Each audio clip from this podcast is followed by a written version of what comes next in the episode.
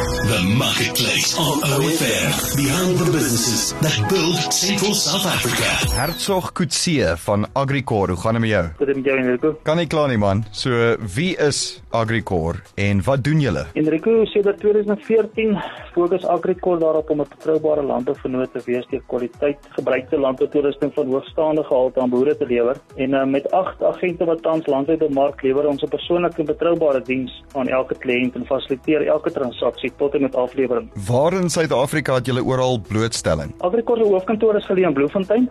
Ehm um, ons het streekskantore in Hoopstad, Parys, Hartbeespoortdam, Bethlehem en Mamasbury in die Wes-Kaap. So ons bedien dus die grootste gedeelte van Suid-Afrika se kommersiële saaigebied. Nou Hertsog, hoe maak 'n kliënt as hy of sy wil aansoek doen vir finansiering? Enrico, Agricor Finance het ontstaan weens die behoefte van kliënte wat nie altyd toegang het tot tot 'n verskeidenheid finansiële instansies om finansiering te bekom nie. So met kontrakte by alle relevante finansiële instansies beding ons die beste rentekoers en termyn vir elke transaksie. Op ons webtuiste is daar 'n skakel wat wat jy ook kan volg, Agricor Finance of jy kan 'n e-pos stuur aan marley@agricor.co.za. Dis M A R I L I @agricor.co.za. Ons het 'n voeltjie oorvleit dat oud Cheetah en Springbok flank John Smit by Agricor betrokke gaan raak. Is dit waar? Ja, Enrico, die geleentheid om ons produkreeks uit te brei na 'n nuwe implemente afdeling het oor ons pad gekom en dit ons vir John Smit genader om hierdie vertakking vir ons op die been te bring en in trotse samewerking met Kat Implemente sal hierdie geleentheid in Januarie 2020 gewerklikheid word.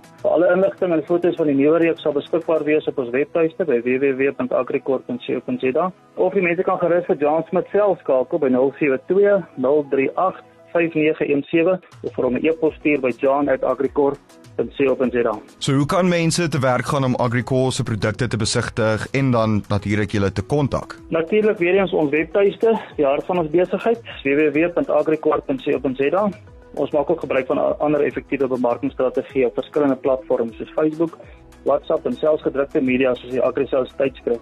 So gaan like gerus ons Facebookblad Agricor SA of vir enige navrae stuur 'n e-pos aan my hertzog@agricor.co.za. Hertsog Kutse van Agricor, baie dankie vir jou tyd. Dankie Enrico.